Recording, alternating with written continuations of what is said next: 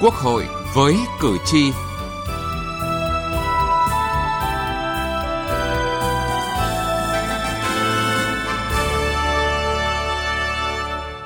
Thưa quý vị và các bạn, sau 2 ngày rưỡi, phiên chất vấn của kỳ họp thứ 7 Quốc hội khóa 14 đã kết thúc. Qua phiên chất vấn, không chỉ nhận thấy rõ hơn một quốc hội đổi mới, cải tiến để sâu sát hơn những vấn đề của cuộc sống và cử tri đang đặt ra, thấy rõ hơn trách nhiệm những khó khăn vướng mắc của các bộ, ngành và của chính phủ trong việc giải quyết các vấn đề đó mà chất vấn còn là để đánh giá năng lực của các thành viên chính phủ, của chính đại biểu Quốc hội, đồng thời cũng mở ra trách nhiệm tiếp theo của họ đối với các vấn đề còn tồn tại bức xúc.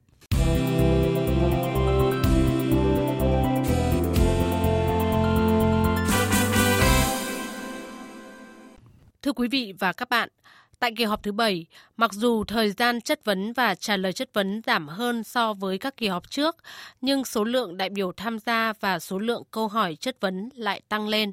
Điểm dễ nhận thấy trong phiên chất vấn tại kỳ họp lần này là câu hỏi chất vấn của các đại biểu Quốc hội đã ngắn gọn, rõ ý và tập trung hơn vào việc làm rõ chính sách pháp luật và trách nhiệm. Phần lớn các câu hỏi đã đúng và trúng vào những vấn đề nóng được người dân quan tâm. Có những câu hỏi vừa sắc sảo vừa có tầm Điều đó cho thấy Quốc hội tiếp tục đổi mới theo hướng đối thoại, tăng tính tranh luận. Vì thế đại biểu phải nghiên cứu sâu mới cô động được vấn đề cần hỏi. Các tư lệnh ngành nắm chắc vấn đề mới trả lời được. Theo dõi phiên chất vấn, ông Trần Sĩ Đồng ở thành phố Thanh Hóa, tỉnh Thanh Hóa nhận xét. Đại biểu Quốc hội chất vấn là tốt, xác thực và nó đúng rất rất là phù hợp với ừ, nguyện vọng tâm tư của tôi. cũng là cái việc mà trả lời để cho nó đối đầu đối đối diện trực tiếp với các cái vụ việc ấy, thì nó chưa được rõ ràng lắm. Và đây là ý kiến của cử tri Cao Yến Bình ở quận 7, thành phố Hồ Chí Minh. Trong hai ngày theo dõi phiên chất vấn và trả lời chất vấn của các đại biểu Quốc hội thì tôi thấy các uh, câu hỏi đưa ra rất thực tế và rất sâu sát. Các bộ trưởng cũng trả lời thẳng thắn và đáp ứng được uh, phần lớn các yêu cầu của đại biểu Quốc hội và cử tri đã đưa ra. Ông Narong Brum ở thị trấn Di Linh, huyện Di Linh, tỉnh Lâm Đồng đánh giá cao sự thẳng thắn và nhận thức rõ về trách nhiệm của các bộ trưởng. Tuy nhiên, nhiều câu trả lời còn chung chung, mới dừng lại ở chủ trương chính sách mà chưa đề cập sâu bản chất thực tế của vấn đề. Ông Narong Brum nêu cụ thể vấn đề về đảm bảo trật tự an toàn giao thông. Bộ trưởng Bộ Giao thông và Vận tải Nguyễn Văn Thể trả lời chưa thuyết phục. Qua theo dõi phiên chất vấn, tôi cho rằng nhiều vấn đề cử tri quan tâm đã được đề cập, thể hiện sự tích cực và trách nhiệm của các đại biểu dân cử được phát huy. Rất tiếc là vấn đề về giải pháp đảm bảo trật tự an toàn giao thông được đông đảo cử tri quan tâm lại chưa được Bộ trưởng Bộ Giao thông Vận tải trả lời thuyết phục. Mới dừng lại ở khâu chủ trương mà chưa đi sâu vào bản chất cụ thể của vấn đề. Cũng như kỳ họp trước, không khí tranh luận tại nghị trường làm cho phiên chất vấn thêm sôi nổi, thêm sáng rõ vấn đề. Ông Nguyễn Văn Hiển ở đoàn đại biểu Quốc hội tỉnh Lâm Đồng cho rằng có rất là nhiều những cái đại biểu ờ, tích cực tham gia tranh luận và và qua những cái chất vấn những cái ý kiến đa chiều của mỗi đại biểu trên từng vấn đề thì chúng ta thấy rằng là cái vấn đề nó được ờ, lật đi lật lại sâu sắc hơn làm cho cơ quan soạn thảo cũng như là quốc hội sẽ có được một cái quyết định mà nó sát hợp với thực tế hơn. Nếu mà nghị trường mà chỉ có một tiếng nói thì đấy không phải là nghị trường. Nghị trường là phải là cái nơi mà nó phản ánh cái mức độ dân chủ cao nhất, những cái ý kiến đa chiều nhất. Tranh luận là đổi mới cần có, khác với kỳ trước, sự tranh luận giữa các đại biểu Quốc hội ít hơn, dành thời gian tập trung để đại biểu tranh luận với người được chất vấn, nhằm làm rõ hơn giải pháp cho vấn đề nêu ra. Theo ông Dương Trung Quốc, đoàn đại biểu Quốc hội tỉnh Đồng Nai nhận định các đại biểu quốc hội tham gia nhiều đấy là điều đáng mừng. Đây là một cái dấu hiệu tích cực. Quan trọng là anh điều hành nào để anh có thể khai thác được tối đa không chỉ thông tin. Quan trọng là cái người điều hành quy tụ về một số vấn đề cơ bản nhất mà cái mục đích cuối cùng không phải chỉ là phát hiện mà làm thay đổi tích cực. Tranh luận thẳng thắn, khách quan, thể hiện dân chủ công khai của Quốc hội, đồng thời đánh giá được năng lực, khả năng nắm bắt và xử lý vấn đề của người được chất vấn và của cả đại biểu Quốc hội tranh luận như thế nào để đi đến cùng vấn đề, bật sáng giải pháp. Đây là điều cử tri tiếp tục mong đợi trong các phiên chất vấn sau của Quốc hội.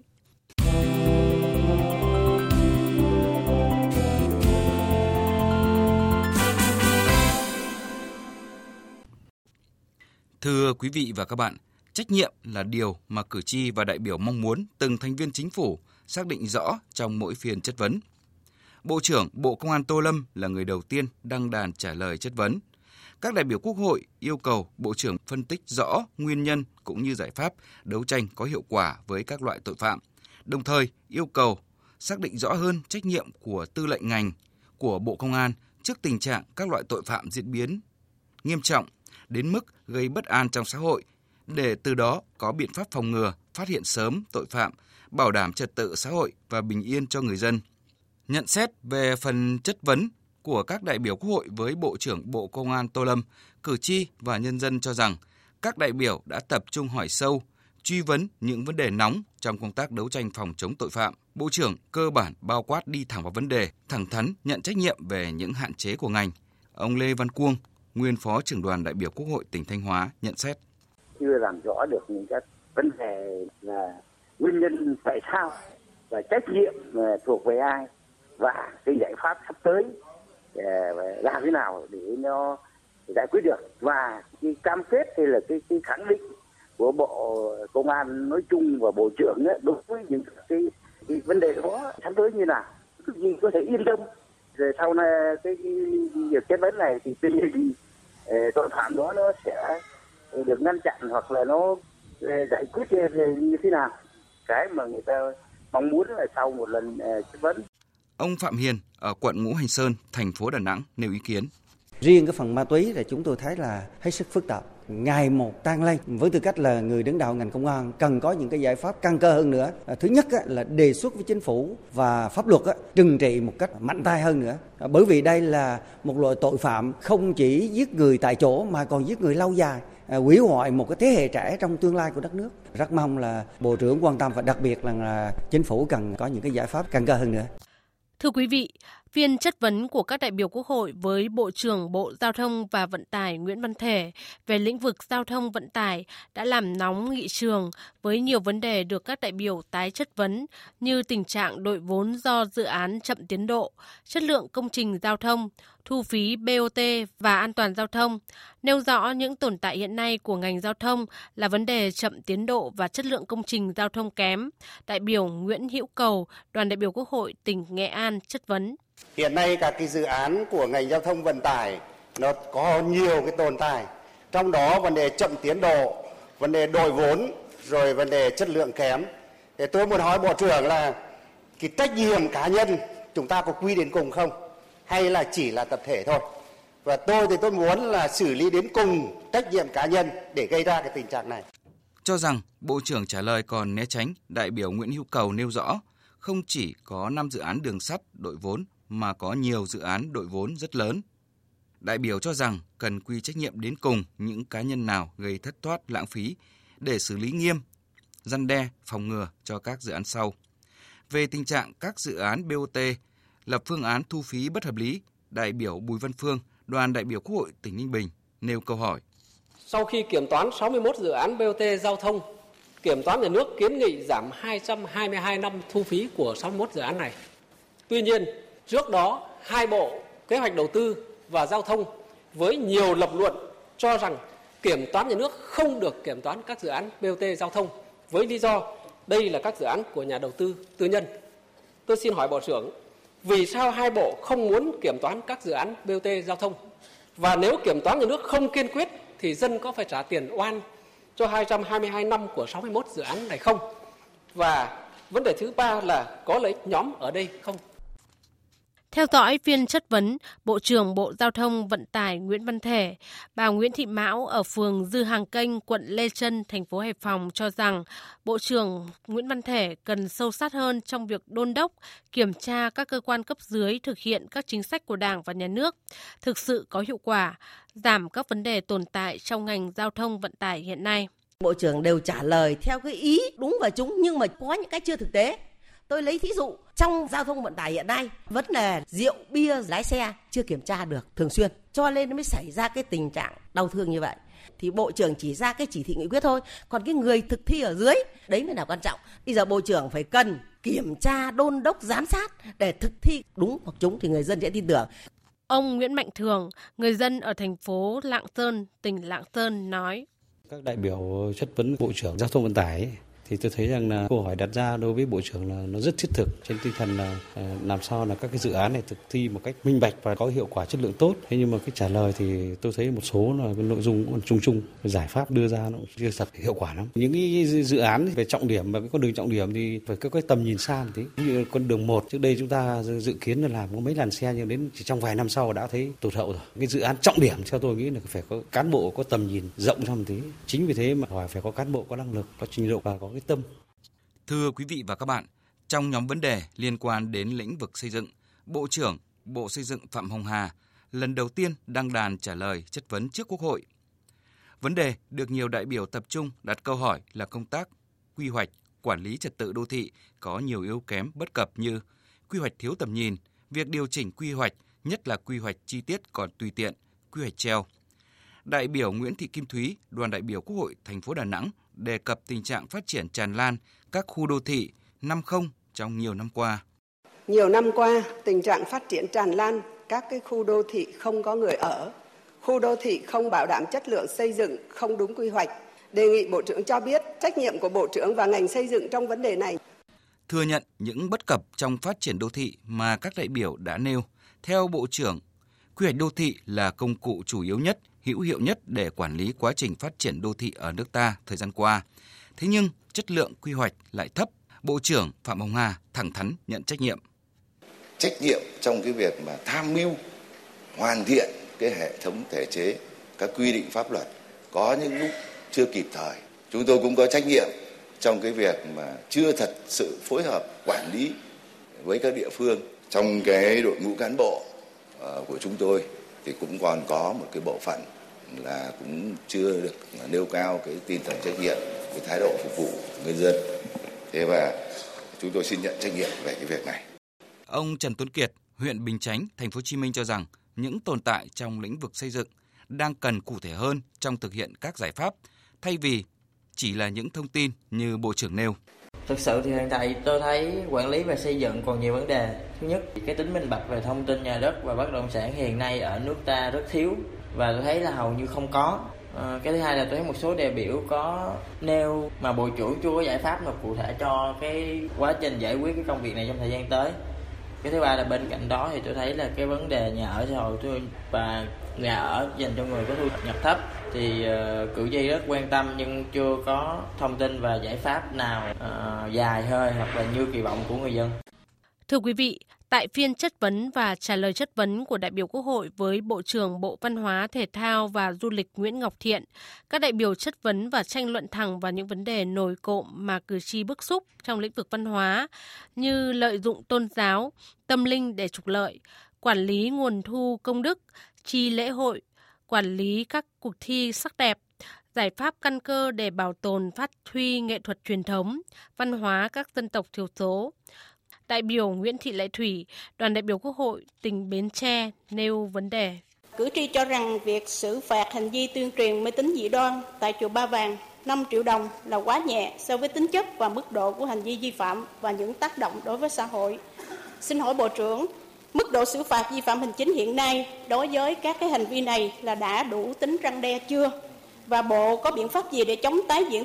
Nhận xét về phần trả lời chất vấn của Bộ trưởng Bộ Văn hóa, Thể thao và Du lịch, bà Triệu Thị Thảo ở huyện Lục Yên, tỉnh Yên Bái bày tỏ. À, qua theo dõi à, phần chất vấn à, thì tôi nhận thấy à, các đại biểu hỏi rất trọng tâm à, và sát với đời sống. Và qua ba ngày chất vấn, chúng tôi thấy phần chất vấn của các đại biểu rất sát, rất sâu, đúng mong đợi của cử tri. À, phần trả lời cũng đã giải đáp được nhiều băn khoăn của cử tri. À, phần trả lời của Bộ trưởng Bộ Văn hóa Thể thao và Du lịch thì thẳng thắn và là một cử tri miền núi trong lĩnh vực văn hóa. À, chúng tôi mong có thêm những sự quan tâm nhiều hơn nữa để bảo tồn à, văn hóa các dân tộc thiểu số, à, đẩy mạnh phát triển du lịch ở vùng cao, góp phần xóa đói giảm nghèo cử tri tâm đắc với giải pháp mà người đứng đầu ngành du lịch nêu ra để ngành du lịch biển vươn lên vị trí hàng đầu. Đó là phải làm tốt công tác quy hoạch và đầu tư cơ sở hạ tầng đồng bộ. Nếu không quy hoạch, khi phát triển du lịch có thể phá vỡ môi trường và hệ sinh thái biển. Ngoài ra, để phát triển lâu dài, cần có các tập đoàn lớn đi đầu trong đầu tư phát triển. Trong đó không thể không quan tâm đến sinh kế của người dân địa phương.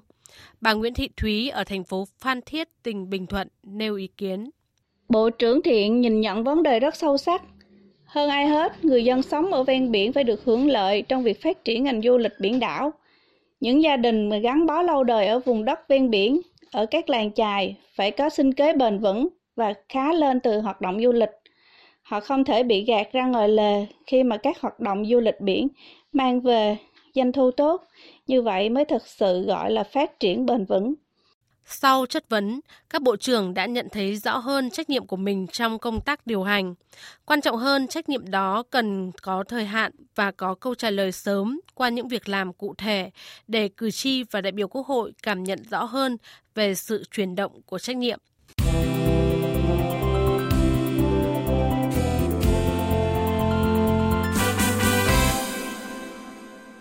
Thưa quý vị và các bạn, sau chất vấn, mỗi hình thức giám sát tại kỳ họp, đại biểu Quốc hội, Hội đồng Nhân dân cần theo dõi, bám sát, tiếp tục giám sát những vấn đề đã được chất vấn để từng tồn tại, bất cập được xử lý giải quyết dứt điểm. Ông Trần Văn Mão, đoàn đại biểu Quốc hội tỉnh Nghệ An cho rằng hiệu lực, hiệu quả hoạt động giám sát của Quốc hội phải rõ ràng hơn.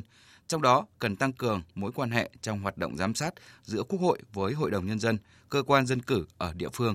Trong cái thực hiện chức năng giám sát của Quốc hội với cái cơ quan dân cử địa phương, chúng tôi thấy rằng là nó nó có một cái quan hệ là gắn bó mật thiết và nó tạo tiền đề cho nhau. Bởi vì những cái gì mà cơ quan dân cử của địa phương đã giám sát thì nó là tạo ra những cái thông tin cứ liệu những cái bằng chứng thực tiễn về cuộc sống. Nó vô cùng phong phú để cho các vị đại biểu quốc hội rồi hội đồng dân tộc rồi quốc hội rồi các ủy ban của quốc hội các đoàn đại biểu quốc hội có một cái thông tin vô cùng quý giá để thực hiện cái chức năng giám sát của mình nó tốt hơn với tâm niệm về vai trò đại diện dân cử của mình Ông Nguyễn Bá Sơn, đoàn đại biểu Quốc hội thành phố Đà Nẵng bày tỏ. Đòi hỏi của nhân dân không có cái giới hạn cho nên mọi nỗ lực của đại biểu sau mỗi kỳ họp và không chỉ là sau mỗi kỳ họp mà trong suốt quá trình đó là phải đi sát là phải thực hiện tốt cái vai trò giám giám sát. Còn quay về với công việc đời thường thì đại biểu phải thực hiện cái nhiệm vụ của nhân dân giao cho là nó đòi hỏi là chúng ta luôn luôn tùy theo những cái yêu cầu thực tiễn của những cái hoàn cảnh cụ thể để chúng ta có những cái suy nghĩ, có cái đánh giá đúc kết để chúng ta đưa ra những cái phương pháp làm việc sao cho nó thật đơn giản, phải nói cái ngôn ngữ của người dân. Và khi nào người dân người ta hiểu, ta mới làm được cái công việc của mình. Còn anh có nói trăm lần đi chăng nữa, nhưng người dân người ta bảo anh nói, nó không giống với chúng tôi. Và điều đó trở nên vô nghĩa còn theo giáo sư tiến sĩ Trần Ngọc Đường, nguyên phó chủ nhiệm văn phòng Quốc hội, thì giám sát là một quy trình khép kín. Giám sát đưa ra kiến nghị và sau đó thì cần tiếp tục tổ chức giám sát việc thực hiện các kiến nghị sau giám sát. Nên có cái quy định cụ thể chặt chẽ hơn về giám sát cái kiến nghị của cái hoạt động giám sát. Đại biểu Quốc hội hoặc là Quốc hội phải tiếp tục đi giám sát cái việc thực hiện các kiến nghị đã đưa ra và phải theo dõi cái việc thực hiện các cái kiến nghị mà đã đưa ra. Thì nếu như ai đó mà không thực hiện cái kiến nghị đó thì phải có chế tài. Thưa quý vị, sau chất vấn, trách nhiệm của từng bộ ngành, của những người đứng đầu đã rất rõ, cử tri và đại biểu có chung nhận định, điều quan trọng là trách nhiệm đó cần chuyển động. Sự chuyển động đó không chỉ nằm ở cái tâm, cái tầm với công việc của từng bộ ngành, chính quyền địa phương, của từng cá nhân cán bộ, công chức mà rất cần sự giám sát cụ thể, kịp thời. Cuộc sống vẫn tiếp diễn, những yêu cầu đòi hỏi của cử tri luôn đặt ra. Sự hài lòng của cử tri chính là ở hành động thái độ quyết liệt của những người có trách nhiệm trong xử lý những công việc của dân, của đất nước. Quý vị và các bạn thân mến, đến đây thời lượng dành cho chương trình Quốc hội với cử tri đã hết. Cảm ơn quý vị và các bạn đã quan tâm theo dõi.